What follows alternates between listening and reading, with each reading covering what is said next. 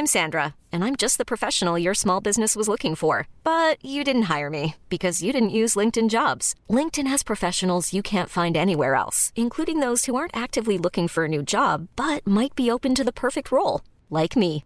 In a given month, over 70% of LinkedIn users don't visit other leading job sites. So if you're not looking on LinkedIn, you'll miss out on great candidates like Sandra. Start hiring professionals like a professional. Post your free job on linkedin.com/achieve today. Ever catch yourself eating the same flavorless dinner three days in a row? Dreaming of something better? Well, HelloFresh is your guilt-free dream come true, baby. It's me, Keke Palmer. Let's wake up those taste buds with hot, juicy pecan-crusted chicken or garlic butter shrimp scampi. Mm. Hello Fresh. Stop dreaming of all the delicious possibilities and dig in at HelloFresh.com. Let's get this dinner party started.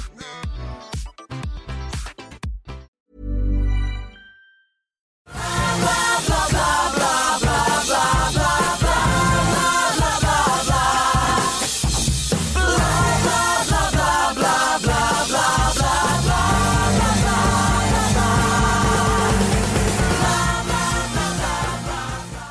everybody. Welcome to the Billboard on Broadway podcast. I am, as always, your host, Rebecca Milzoff, Deputy Features Editor at Billboard and Broadway fan extraordinaire here. And we are here with a special Monday episode of Billboard on Broadway because last night was the historic event known as Rent Live, which wasn't actually live for the most part.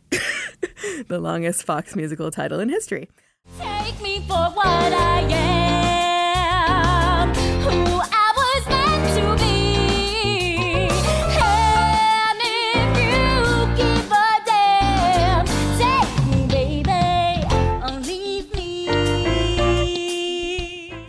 so I'm here to uh, talk with one of my fellow. Uh, I think that, unlike Joanne, he would say he could always be a theater person. Maybe um, Dave Itzkoff, culture reporter at the New York Times. Thank you for coming in, Dave. Thank you for the invitation. It's great to see you. Yay! So uh, last night was. Um, in many ways, not what we were expecting. In some ways, it was what I was expecting. So, I just wanted to start off first asking you, what is your personal history with Rent? Were you a Rent head back when it opened, or No, I pretty much just missed it because I went to college. I was in college when the off Broadway and Broadway productions were happening. And I remember uh, roommates and classmates who had the cast recordings. And then by the time I got back to New York City after finishing college, uh, it was it was still something of a phenomenon, but I wasn't really that attuned to like what was happening in contemporary musical theater. It would take about probably another four or five years until I met my wife, who is a musical theater actress, and got kind of reintroduced to the scene. And then a few years later, we saw the movie, which did not really uh, stir that much enthusiasm for the source material. But of course, uh, you know, it's it's still a, a, a I guess you call it a contemporary classic. I mean, it, it's it's certainly going to. Uh, we, you know, we assume it's going to stand the test of time. It's very important for uh, its day, uh, but it, it, I wouldn't say uh, uh, this is is no reflection on the artistry of it or the people who have performed it. It just doesn't have like that special special place in my heart. But everybody else is welcomed to love it as much as they do. Well, you're. This is something that you share with the many of the cast members of Rent Live, who uh, many of whom I interviewed for a story in Billboard, and found that most of them first saw it as a movie, which made me feel incredibly old, and also like, but but please see it in the theater. um, but you know, I guess we can be glad that the movie exists for that reason. I um, was a, a Rent head as much as I could have been. It, it, Rent was on Broadway when I was in high school, and as some people who listen to the podcast a lot might know, I uh, realized it was a thing when sort of the cool kids in drama club, which I realize is maybe an oxymoron, um, kept saying, "Hey, Mister, she's my sister" to each other, and I was like, "Is this like an inside joke or what's going on?" and you dug deeper. I dug deeper and I discovered Rent, and uh, Rent has been a big part of, of my life as a journalist. I I wrote uh, a review of the road show of Rent in Hartford, Connecticut, Wow. in high school for the Hartford Courant's Arts page. Was my first professional journalistic assignment. Can we still find that clip online somewhere if I Google you and Hartford Courant? while I Probably, Wow. Oh. yeah, probably you can. doing that when I get back to my desk for sure. yes. Uh, I think there's probably a nice little picture of like the rent CD with it. Uh-huh. Um, um, and then uh, I did uh, when the um, uh, the show had its 20th anniversary a few years ago. I did a big uh, oral history of it for Vulture, where I was at the time. So I got to talk to a lot of the original cast members, some of whom have been on Billboard and Broadway since. Daphne Rubin Vega has been here twice, I think. Um, so it's a frighteningly large part of my life.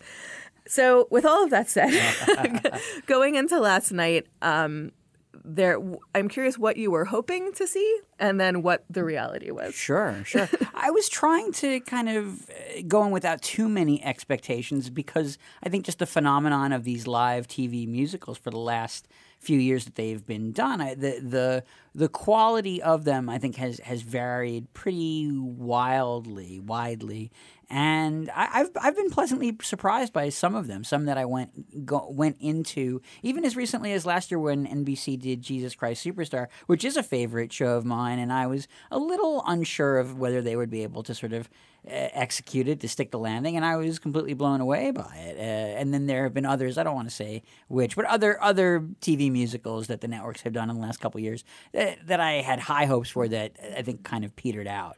So I, I think uh, you know for as as briefly as these this has been sort of a TV phenomenon, I think there have been such a wide array of examples of things that were good, things that were bad. So I tried to sort of go into this thinking, okay, let's just uh, let's not have you know too many expectations one way or the other, and try to, uh, if I can, just appreciate it for what it is, and then.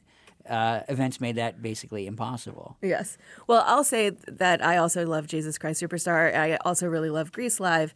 It was the same team behind both of them. That's right. And I think that, uh, you know, they were done in very different ways. But I think that Mark Platt, who I believe executive produced both of them, I think sort of inherently understands theater and understands the way that television can kind of amplify what a live theatrical performance feels like, that the right format isn't the same for all musicals. Exactly. Um, and that, for instance, for Jesus Christ Superstar, which I is a score I like, but not a show that I've seen done very well a lot. I thought that you know that rock concert format, you know, capitalized on that energy and having the screaming fans screaming every five seconds added to that feeling of zealotry around Jesus. Now, Right. last night I could have done with a little less screaming, possibly, in the interest of hearing people singing. But um, yeah, so I, I I came into this. Uh, kind of mostly hoping it wouldn't it just wouldn't be bad Yeah, I, th- it- I think that's maybe the way. It, it, like deep down, I go into all of these. Like you don't, you just don't, you, you definitely don't want to see anybody fall on their face, like bare minimum. And you like, you want people to come away with either a greater appreciation for the source material, for the performers participating in it, for musical theater as an enterprise, and even if this particular show didn't turn them on, they they'll they'll be curious about other shows that they might have heard of, or they'll learn about even going all the way back to when NBC did The Sound of Music, and that helped introduce them to people like uh, Laura Benanti and other. Uh, uh, who, uh, how am I already blanking on? Uh, you know who who played the uh, the head nun? Uh, Audra McDonald. Audra McDonald, Yes, the abbess. Yeah. Uh, and so you know, even if uh, you know if if that's what you learned from that show, or if you were like, oh, now I, I now I'm a fan of these new people that I never heard before. I mean, a musical theater uh, devotee would know them, but a, a home viewer might not. Uh, that's what's potentially great about these things when they when they really work. No, completely. And I think that sometimes they also, you see a breakout performance and it helps you see somebody in a totally different light, as happened, I think, with Vanessa Hudgens and Yes. with Jordan Fisher with uh, Grease. And I, Vanessa was, was certainly, to me, one of the bright lights last night. Yes. Um, so last night we did not exactly see Rent Live. We should talk about the big elephant in the room first. Sort of inevitable, right? That uh, I guess this came out. Uh, it was pretty much in real time. We learned on Saturday night during the what was the dress rehearsal of the show that. Uh, uh, Brennin Hunt, who played, you know, essentially the, one of the lead characters, uh, Roger, uh, had had some kind of a, a foot or ankle injury. I've seen uh, varying reports about exactly what it was, but uh, enough that uh, there was some question as to, you know, how could he even participate in what was meant to be the live show on Sunday? How could he participate? How, you know, would they have to basically restage the whole thing to accommodate him? And then it turns out they decided that, that they couldn't, and they made the choice for, I guess, essentially the first two hours and 45 minutes of the broadcast to use the recorded version of the dress rehearsal. And then the last 15 minutes of the show were truly live and performed uh, on the stage there. And I think that, it, it- well, at first it was confusing when I think it was during One Song Glory that you saw like a little pre recorded earlier note. And I was like, is this because it was taped on the West Coast? And then things became a bit clearer. I was confused for a little while and then realized, like, oh, this does kind of feel like a dress rehearsal that I'm watching, like a good, very good dress rehearsal. But uh, you know, I was kind of following on Twitter as I was watching and seeing, I think, ultimately a very mixed reaction to the final product, mostly having to do with the fact that A, because it had this dress rehearsal vibe, it felt like perhaps a lot of people were not singing at full volume, weren't kind of acting to the hilt. Um, and also that, you know, audiences may have liked to see what they ended up doing since they still did rent live and it just wasn't broadcast. Yeah, it's. I mean, clearly, it's just a no-win situation in a sense. As a network, you have the choice of either we try to figure out a way to make it work uh, i live in real time, knowing you know that this person is injured, and we just accept that and we try to work around it or re- choreograph it to accommodate him. I guess they did not have the option of using an understudy, which everybody seems to be sort of scratching their head about now. And Like- everyone is like, "You had Adam Pascal there. Why didn't you just like slot him in?" he would have been ready to go. Yeah, seriously. that would have been something. Uh, or, you know, they had the option, which uh, clearly they went with, of using as much as they had recorded during the dress rehearsal. And as you were saying, Rebecca, it, it, it's that's as much as you can tell a performer like treat the dress rehearsal like the real thing because you never know it's it's just impossible that you can't you know so there's always that some part of you that's saying well I'll save it for the live show. I, I won't I'll give it 90% but I won't give it 100% because I have to save it for the quote unquote real thing. And and obviously uh, not that you know I'm sure people were were giving as much as they could at the time, but they none of them expected like this is the thing that's going to go out over the air. And I think you could also see that even in the way that it was staged and directed, that you would see these kind of quick, uh, you know, camera cuts that didn't seem quite right, or angles. Uh, the choreography or the, just the staging of certain scenes didn't seem to be totally settled because they were still just trying to figure things out. And, and that that's again that's totally fine for a dress rehearsal, but it's not uh, it- obviously it's not I- not ideal for for go, putting out over the air and saying this is this is the finished product.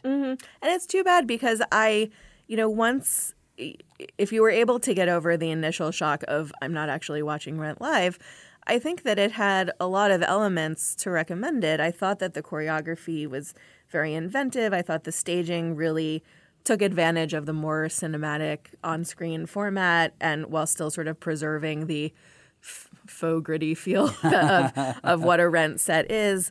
Um, a lot of people commented on being excited to see that there were actual real subway stops on the set and not uh, the fake ones that were are referred to in song. Um, so you know, I I thought that ultimately it was. I still felt like I saw a decent production of Rent. It just to me felt like there was that little extra oomph that could have come from you know the exhilaration of really doing it live and really knowing it was the final performance that sort of felt missing to me. Yeah, I, th- I, th- I feel like in time people will uh, get over or accept that aspect of it, and people's reactions will just be to the document of whatever they created. That's it. I mean, that's that's the thrill of live theater. Also, I mean, they, it, it gets performed, uh, you know, eight times a week, and each each show, of course, is a little bit different. And some energy is, you know, great one night, and then at a matinee maybe a little bit less so, or it just has a different vibe. And the version that you see as the theater goer is whatever it is, and that's the one that you remember. And if you went, you know, two shows later or even a show later, you'd see you likely would see something a little bit different. Uh, Uh, so I think, in some ways, I think we can all hopefully, uh, you know, get past that kind of mental uh, stumbling block, and then just look at what it was. And I think even in that sense, uh, it was a, it was a bit of a mixed bag. I think there were there were there were things about it that worked uh, really well, and the, you know, it's it's a great time to just kind of dissect the uh, the source material and, and look at Rent just as a musical, and then and there were aspects of it that you know even in the best uh, you know the best possible live version of it maybe still would not have, have necessarily been any better. Well, with that said, um, I'm, I was curious to hear like one performance or element that you thought was spectacular, something that you were pleasantly surprised by, and something that you just don't feel happened in the end. I see. Well, I, I'm going to try to refrain from like really criticizing anybody. I know, I'm sorry. I, I hope you weren't expecting me to like come in like No, no, no. fire and brimstone. I just because you know I think I think I could never have fire and brimstone Yeah. about rents. It's just not. It's not in my constitution. I mean, I, th- I think I think we can pretty much. I, I assume we'll agree on these points that like the real the standouts uh, of of the show for sure were, were uh, you know Brand, Brandon Victor Dixon. Who uh, you know? He, Son. yeah, in a way, he was almost like a ringer in a way. Like he, he- of course, you know, at, at minimum, I think people would have seen him probably in uh, Jesus Christ Superstar last year. A lot of people know him from Hamilton, and he was the of the principal cast. I think the one person who had like a real, like bona fide, you know, musical theater, Broadway stage. He's the only uh, one also who has actually been in Rent before. he was a he was a repl- I learned from him that he was a replacement Collins off Broadway Uh-huh. Right. for a short amount of time. Oh, interesting, interesting. Uh, so uh, you know, I mean, i- i- when I say ringer, it's like you know, it's it's it's. Oh, I mean, it's it's almost funny, I guess. It's a joke that that you know because in, in a way these things get cast more for I guess some kind of star power or just they're, they're it's meant to like every every constituency in terms of who your potential viewership is might be represented. So if you're into these kinds of genres of movies, you're going to see your person, or if you're into if you were a fan of High School Musical back in the day, you're going to see your person. That actually was one of the better casting choices. In fact, that like, Vanessa Hudgens was the other like, for, uh, and I, I, in terms of like surprises, that was a real pleasant surprise for me to see her. I thought. Uh, you know, I thought she- like it, obviously, of course, it takes a little while for her to show up in in the show, and then when she does, she kind of gave it like a jolt of electricity and had Completely. a real uh, charisma to her. I felt like it, it's interesting because I don't, I don't know if you ever got a chance to see her when she did uh, Gigi on Broadway. I did. and you know, it- yeah, it didn't that did not totally come together, and yet I thought she was so uh, because of that. I was a little bit dubious of like i i maybe she's just not uh, a live theater person, but. Uh, I don't know. Some, it was a combination of. I mean, uh, clearly she's very well suited for TV. She knows how to take advantage of that medium, and obviously there's a big difference in the uh, the character that she's playing now, who is not supposed to be just like a, you know a young coquette. This is a woman who obviously is like uh, you know just totally out there about who she is, and that is a character that she really seemed to uh, to relish. Completely. I I'll just add talking about Vanessa because I agree that it was like the minute she came, it like jolted me awake basically, and I felt like every scene she was in from then on, you were like glad to see her there. Yeah. And I, I think that she's someone who really has. It's been possible to kind of see her grow as a theater performer. I saw Gigi also, and it did not work, but I'm not convinced it was totally her fault. Maybe it was a little miscasting. Um, but she, Vanessa, was actually in Rent at the Hollywood Bowl. I think about between eight and ten years ago. Oh, is that right? Okay. And she this production that Neil Patrick Harris directed, and she played Mimi. Oh. And you can find video of this online, and she's fine, but like very pitchy. And uh, you know, talking to her for the story that I did, she was just saying like, you know, I, I get the sense that she maybe cringes a little looking back at that, and that she felt like you know she was ready to take on this more complex character now, Yeah. having matured a little bit. Um, and I know that recently she uh, she did Vanessa in In the Heights at the Kennedy Center, which I saw like some little YouTube clips of, and I was like, okay, she she has some charisma. And clearly in, in Grease Live, she was really the standout. I mean, the day after I think her father died, she was Rizzo, and she was completely. I mean, I think had mega charisma. So uh, I was really imp- impressed by her vocally, and I think when she did over the moon it was a moment too of realizing that maybe everybody's mics had not had a problem and there was up until that point I was sitting there thinking, I don't know whether it, it sometimes felt like the band was playing louder than everybody else was projecting. Yeah. Or s- the stomp ensemble was drumming too hard, or um, or the audience was screaming too loudly. There was it just seemed like there was a little bit of a projection problem. But then she like comes out in a cappella, just like blows it out of off the roof. Like yeah, yeah. Um, I, I, I I agree. Uh, I mean, I noticed it just you know, obviously this is not like scientific, but just looking at my own Twitter feed during the show, that like the the the audio mix seemed to be a big problem for a lot of people. I certainly experienced that, and mm-hmm. it's like one of those things that we just will never know. Is that was that because of how it was mixed?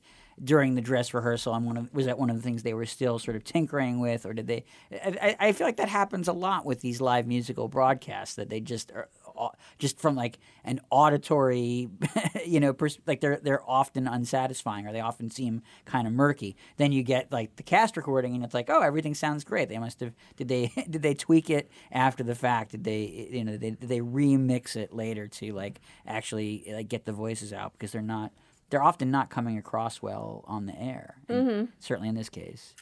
Um, how did I, there are a couple of performances I'm just curious about your opinion on. What did you think of Jordan Fisher as Mark? Because he was definitely a very not an Anthony Rapp imitator. No, no, exactly. I, you know, I th- that was one where I, I, I was totally fine. I, I mean, I guess I know that sounds sort of like damning with faint praise. Like you, you know, it, some people I think have a different expectation of the character that it's supposed to be a little bit more uh, neurotic, I guess, or or not not so like you know he seemed pretty at ease with himself. He was a very compassionate. Yeah, yeah. very like very charming, which maybe is not like the way it, you know through like the the lens of like you know all the past productions and the it's not I guess you wouldn't say it's the traditional approach to the character, but I, one that I thought I thought I thought worked you know totally fine, and and you know he definitely had uh, you know kind of ebullience uh, uh, about him, which I, I thought was uh, I thought was totally uh, uh, appropriate. I I was also surprised, you know, a lot of people. I, I don't I don't know what to make of this. I don't know how sincere people were in their criticism that like Brennin Hunt was like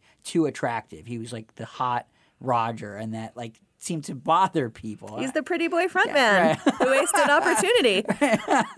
I thought he was as Roger esque as they come.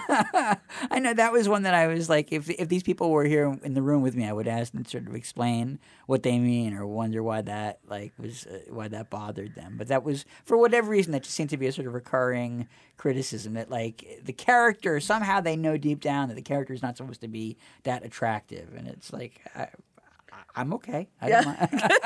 It was not a problem. yeah. Yeah, I mean, it's this brings up sort of the recurring question of you know when you redo a musical that is has reached iconic status and for which the original cast is so iconic and their portrayals are just etched so clearly in the minds of fans. Yeah. You know, is it better to go in a totally different direction with the cast? Is it better to find someone who, like Brennin, who seems very much in the sort of Adam Pascal mo- Yeah. mold?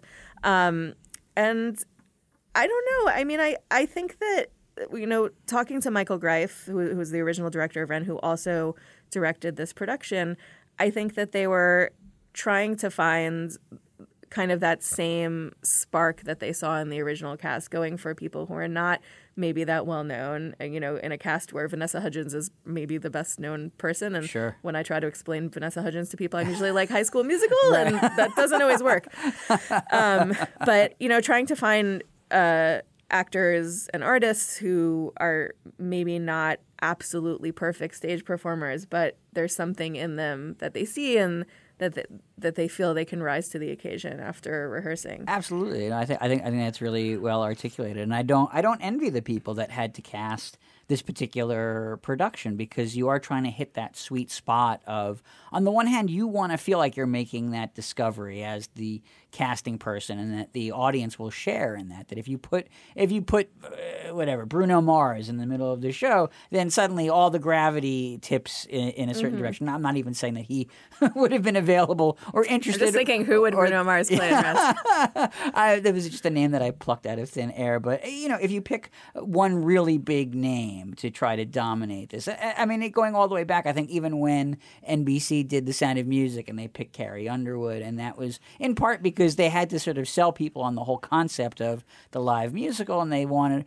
You know, they they didn't want the sound of music to sound so sort of you know staid and and from a past era. They wanted it to feel exciting and contemporary, and they had to, I think, make that kind of consideration. They had to get at least unnamed to bring people through the door. This was a different kind of property, so you want, I think, people who feel a little bit fresh, but also they have to plausibly look and feel like people who are, you know, in their uh, twenties in in New York of that era, and and so you're, you know, each with each sort of layer of definition, you're winnowing down your casting pool, and then to find somebody who you know has the acting chops, has hopefully the voice, and is willing to do uh, a live production. I I'm sure that that makes it just you know you, probably the only people you could get are the people who did it last night. I mean, I have to at least talk a little bit about my girl Tinashe, for whom, for whom I am always rooting. Um, and I mean, I think that one tool that you have in a televised production that you don't have in theater is obviously the close up. And I think that that was used really well to kind of amplify the chemistry between her and Brennin Hunt. And I actually thought that Valentina and BVD Yeah. had had some real chemistry. Those are Um, the, I, those are some of my favorite numbers. I'll say the two of them. Yes. Yeah. Um and I you know, I I thought that Tinashe the, the reviews seemed mixed. I thought she totally held her own. I mean, I think of all the roles, maybe Mimi and Maureen are the two that people are going to just hold to the high, highest absolute standard. And even at the end, when Daphne came out and was just kind of like rocking out on stage, I was like, this woman still has, she has a certain kind of wit and fire about her that is you just can't replicate. Yeah, yeah. No, that again. I mean, that that it's like it's it's such a huge shadow to have to stand in. It's it that that that's it's again. It's like one of those roles that like you know either either you have your own really really strong take on it and you know or or you're going to get I think blown off the stage a little bit that you're going to lose out in comparison to the original. And I think maybe that's a little bit of what happened at least at least for people who have uh, you know a picture in their mind or in their uh, the sound in their ear of the original Mimi that if that's if that's what your if that's your threshold I think it's really hard to live up to that. But that said, I mean, I thought that she handled out tonight pretty well. I mean, and she's a, she, I mean, she's a fantastic dancer. Yeah. She gets the the physicality of that part. I think is a, a big part of it, and it did not look forced. And she hit the high notes, and I I don't know. I think she uh, it was a respectable performance. Here's a cool fact a crocodile can't stick out its tongue. Another cool fact you can get short term health insurance for a month or just under a year in some states. United Healthcare short term insurance plans are designed for people who are between jobs, coming off their parents' plan, or turning a side hustle into a full time gig. Underwritten by Golden Rule Insurance Company, they offer flexible, budget friendly coverage with access to a nationwide network of doctors and hospitals. Get more cool facts about United Healthcare short term plans at uhone.com. Planning for your next trip? Elevate your travel style with Quince. Quince has all the jet setting essentials you'll want for your next getaway, like European linen, premium luggage options, buttery soft Italian leather bags, and so much more. And it's all priced at 50 to 80% less than similar brands. Plus, Quince only works with factories that use safe and ethical manufacturing practices. Pack your bags with high-quality essentials you'll be wearing for vacations to come with Quince. Go to quince.com slash trip for free shipping and 365-day returns.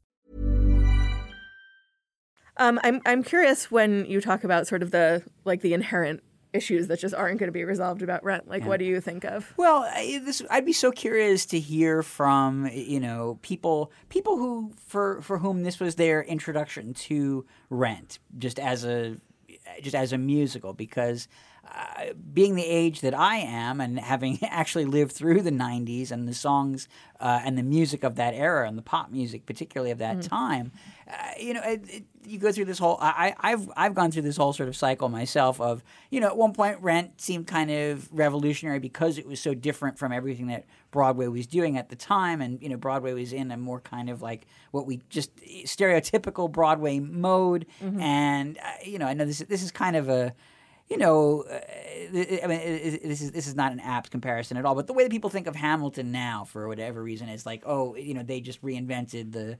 And in time, people will kind of realize, no, it's it's it's more traditional than people realize. But there just weren't, you know, nobody's doing, nobody else is doing hip hop musicals at the moment, and this sounds fresh and different. And that's what Rent was to its time. That it was it was such a left turn, and it seemed uh, to really uh, represent what what like contemporary pop or or just rock music of that time sounded like.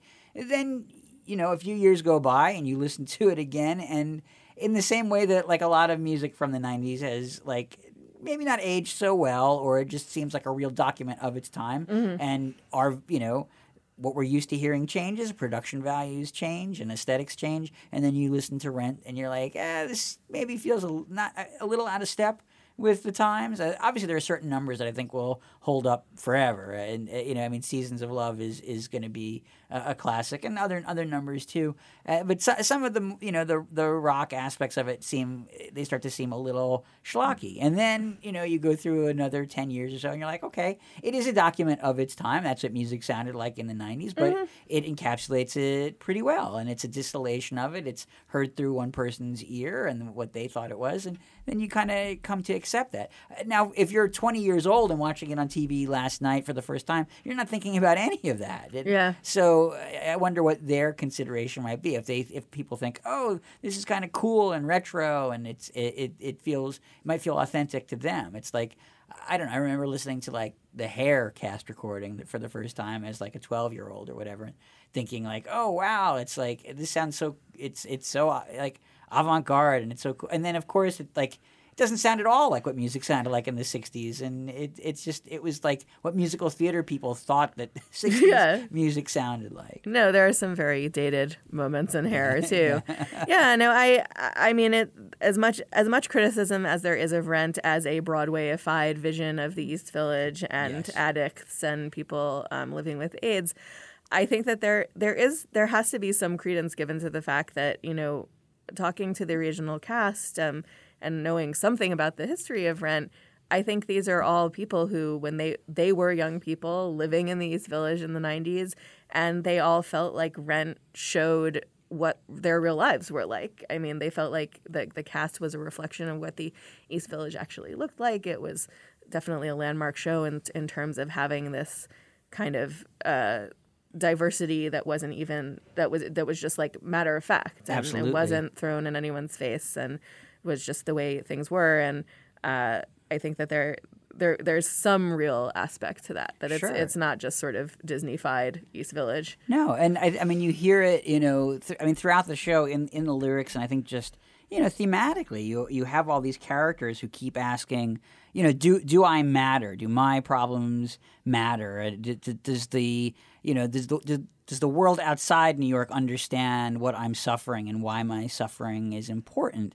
And I think we see even now why those are such important questions to ask, and that that theme, that value, I think still holds up and is still important, even if some of the, the specific circumstances or the, the particular conflicts that are, uh, you know, being uh, fought out in society right now are different. That that theme is still uh, incredibly valid, and and and uh, you know that I think made the show last night especially uh, resonant. Completely. I actually was really taken aback by the words that they kind of showed on screen at the very, very beginning about, you know, in this time when we feel assaulted from all sides, it's more important than ever for us to find community.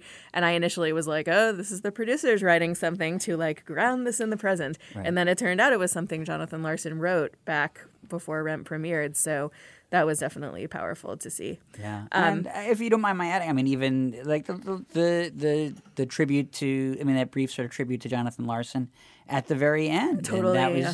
that was very moving, and and uh, if if that sort of. Uh, you know, I think that'll like that would be known to a lot of people who are watching the show, but at the same time, if that encourages viewers who didn't know anything about him to want to seek out uh, you know what what you know what work he did and learn more about his life, and that's that's all to the better. Oh, completely. I agree.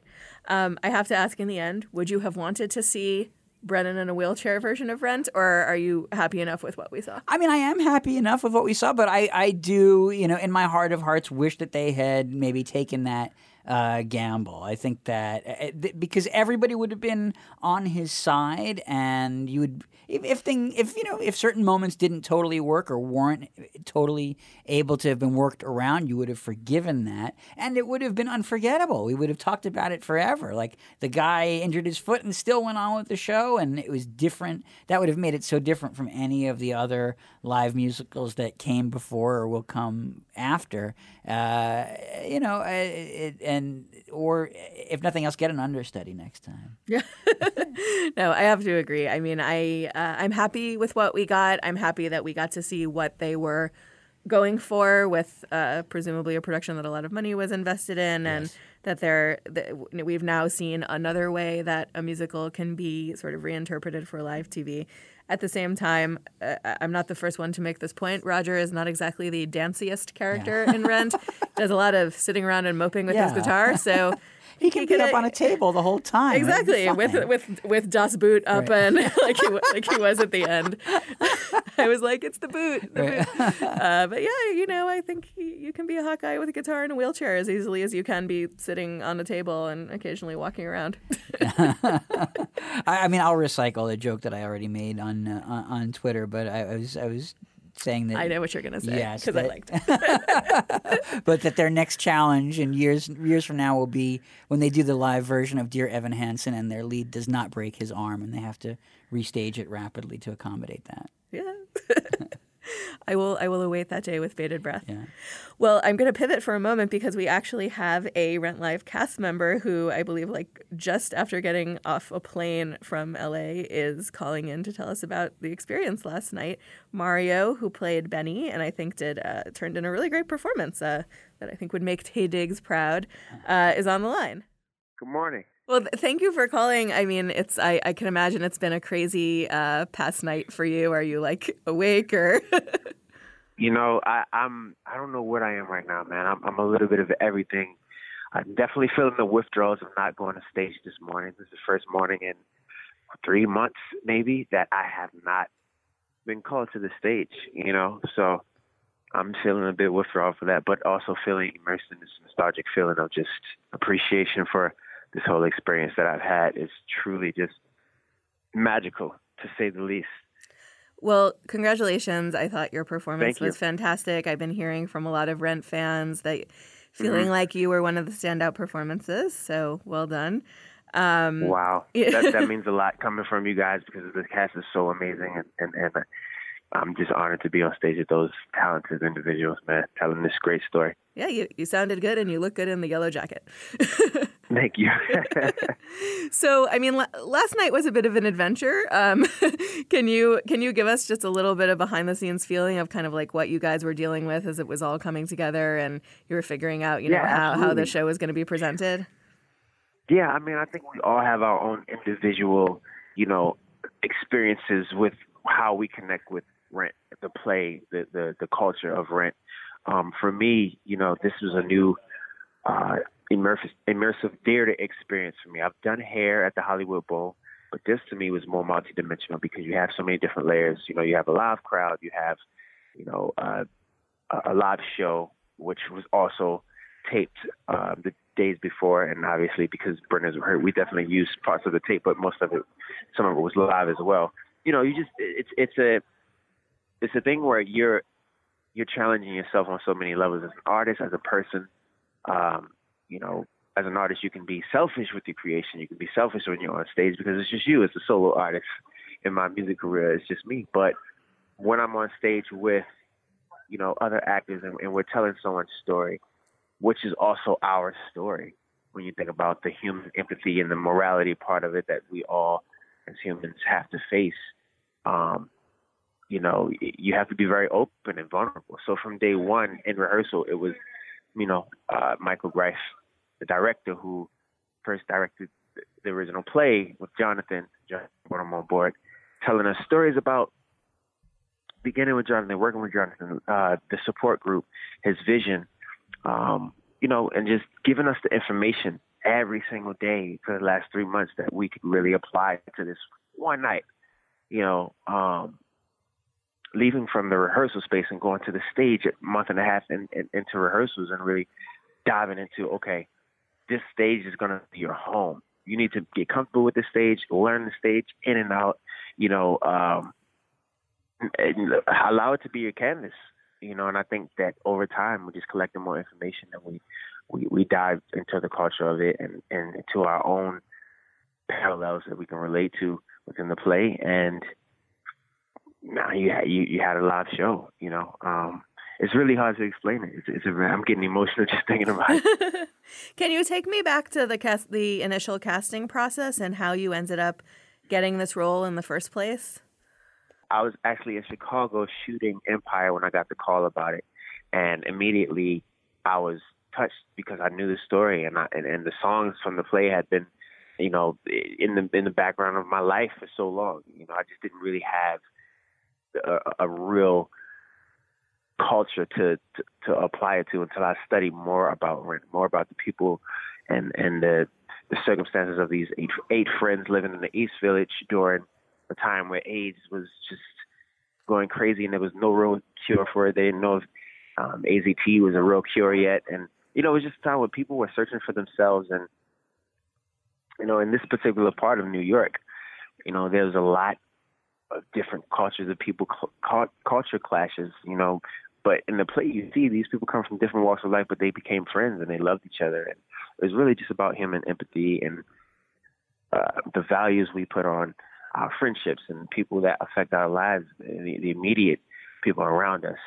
Um, you know, so diving into that in the casting process for me, coming from Baltimore, a kid coming from Baltimore, it was totally something I could relate to. And I felt like Benny was a character I could pour from my own experiences. You know, I've, I've dealt with friends that were heroin addicts, family members that were heroin addicts. Um, you know, uh, people who I grew a lot of people I grew up with didn't make it out of Baltimore, you know, and me getting a chance to see the world from a different platform and coming back and saying, I actually want to see change, you know, in the city. So I saw a part of that in Benny in terms of his vision for the East Village and, and what he wanted to bring.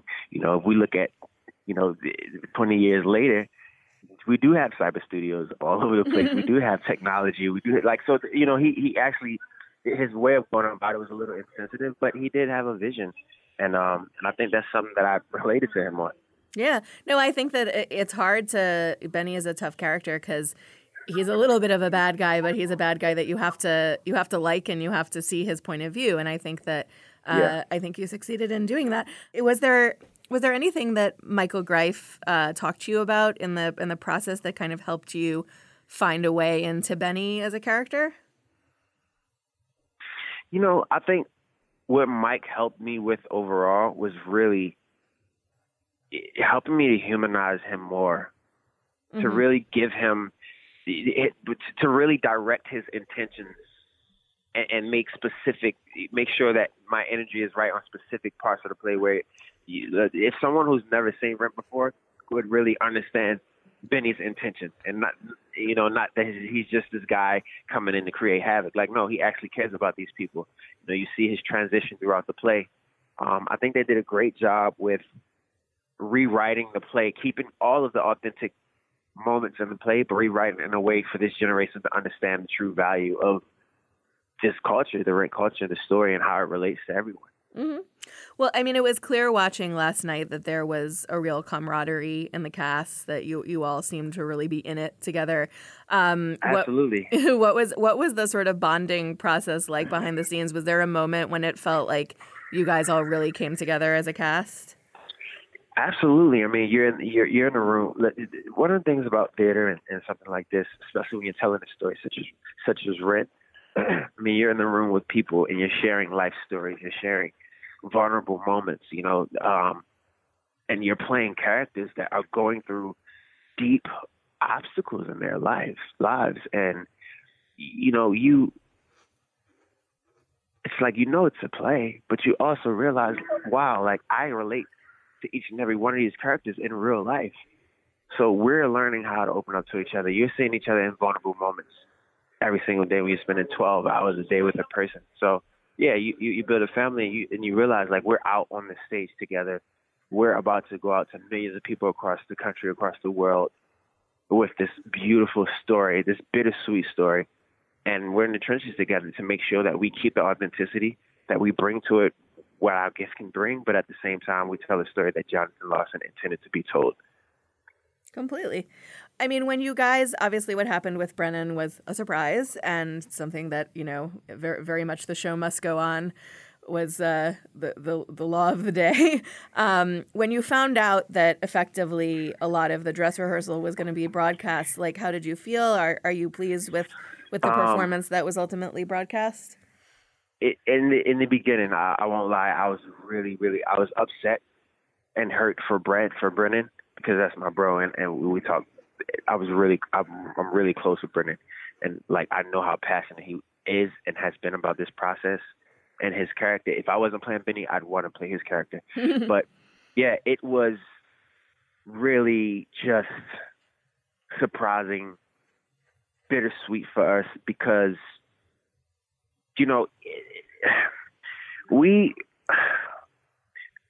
we've seen each other grow within our characters so much so and we've watched each other immerse our souls and our energy completely into it so much that you look at that person when you get to stage and you're like that is roger you know, it, for mm. him not to, to, to, be able to do that for a show live and just the last couple of acts live, to not to be able to do that after watching him build it for so long was really painful. But then there was this bit of sweetness on set because it's like this whole play is about obstacles and not, nothing being perfect, but you making the best out of every moment of your life.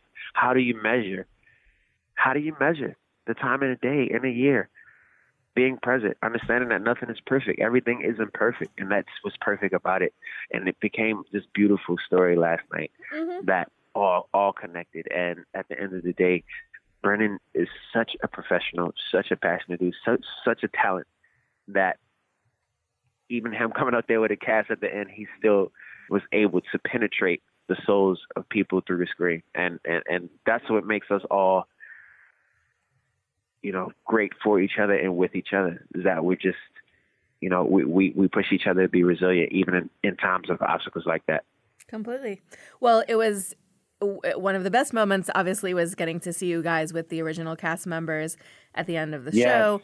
Oh, um, uh, tell so tell me about that and about you know seeing Taye. Did you guys hang out at all, or Yeah, we hung out a little bit on the set. You know, obviously the last two days have been really, really busy, so so we haven't really been able to like, you know, take it like that. But we did exchange info, and we're definitely gonna uh, we're definitely gonna link and like you know just share life and you know it, it for for me having the original cast there just took it to a whole other level in terms of nostalgia, in terms of the legacy of the play.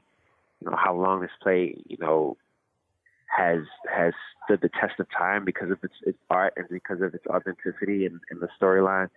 Um, having them out there for us and for the Rent fans, for the Rent heads, like the, the ones that know every word, was really the really the icing on the cake. You know, mm-hmm. it's like it, it, if you're going to reproduce this play and you're going to to to do a finale, you have to bring out the original cast, and you have to make sure that that energy is felt because it's streamlined, man. There's there's no there's no there wouldn't be no Mario if there wasn't Forte and the other people who played Benny in the play, you know. So it's it's it was it was truly an honor. We were all in tears.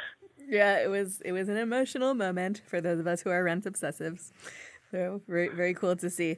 Um, I mean, I have to ask: Is this has this experience made you think more about doing musical theater in the future, or that do you see like Broadway Broadway in your future? Well, this was a specific type of you know experience because, like I said, it was so immersive, it was so multidimensional, and it was just, you know, it, it- was a nostalgic moment. And I and I said, I honestly said, like I wanted to start my new year off like this, and it was a blessing that this opportunity came across the table.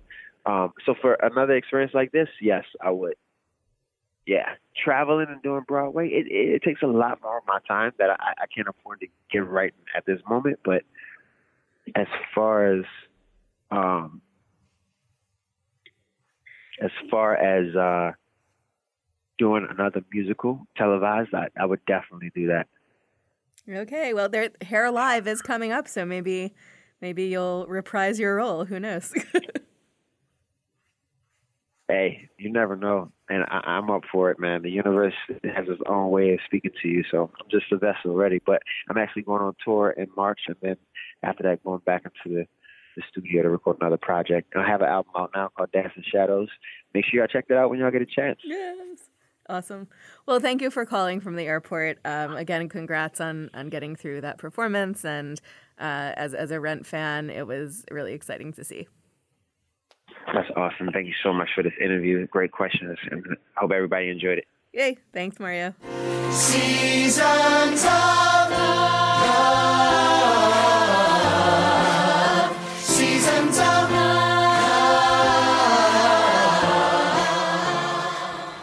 I hope you've all enjoyed this special episode of Billboard on Broadway. I know I did.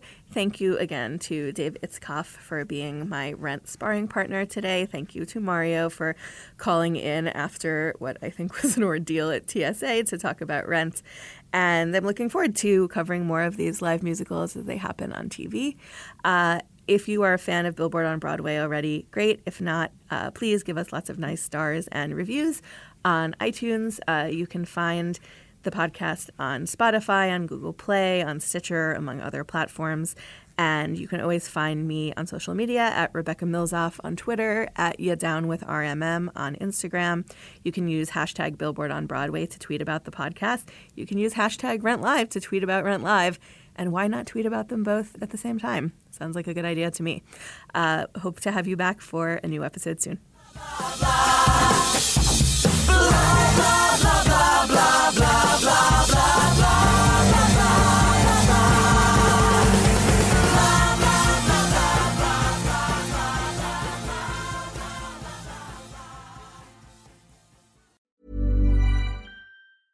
Ever catch yourself eating the same flavorless dinner three days in a row? Dreaming of something better? Well, HelloFresh is your guilt free dream come true, baby. It's me, Keke Palmer. Let's wake up those taste buds with hot, juicy pecan crusted chicken or garlic butter shrimp scampi. Mm. Hello Fresh. Stop dreaming of all the delicious possibilities and dig in at HelloFresh.com. Let's get this dinner party started. Planning for your next trip? Elevate your travel style with Quince. Quince has all the jet setting essentials you'll want for your next getaway, like European linen, premium luggage options, buttery soft Italian leather bags, and so much more. And is all priced at 50 to 80% less than similar brands. Plus, Quince only works with factories that use safe and ethical manufacturing practices. Pack your bags with high-quality essentials you'll be wearing for vacations to come with Quince. Go to quince.com slash pack for free shipping and 365-day returns.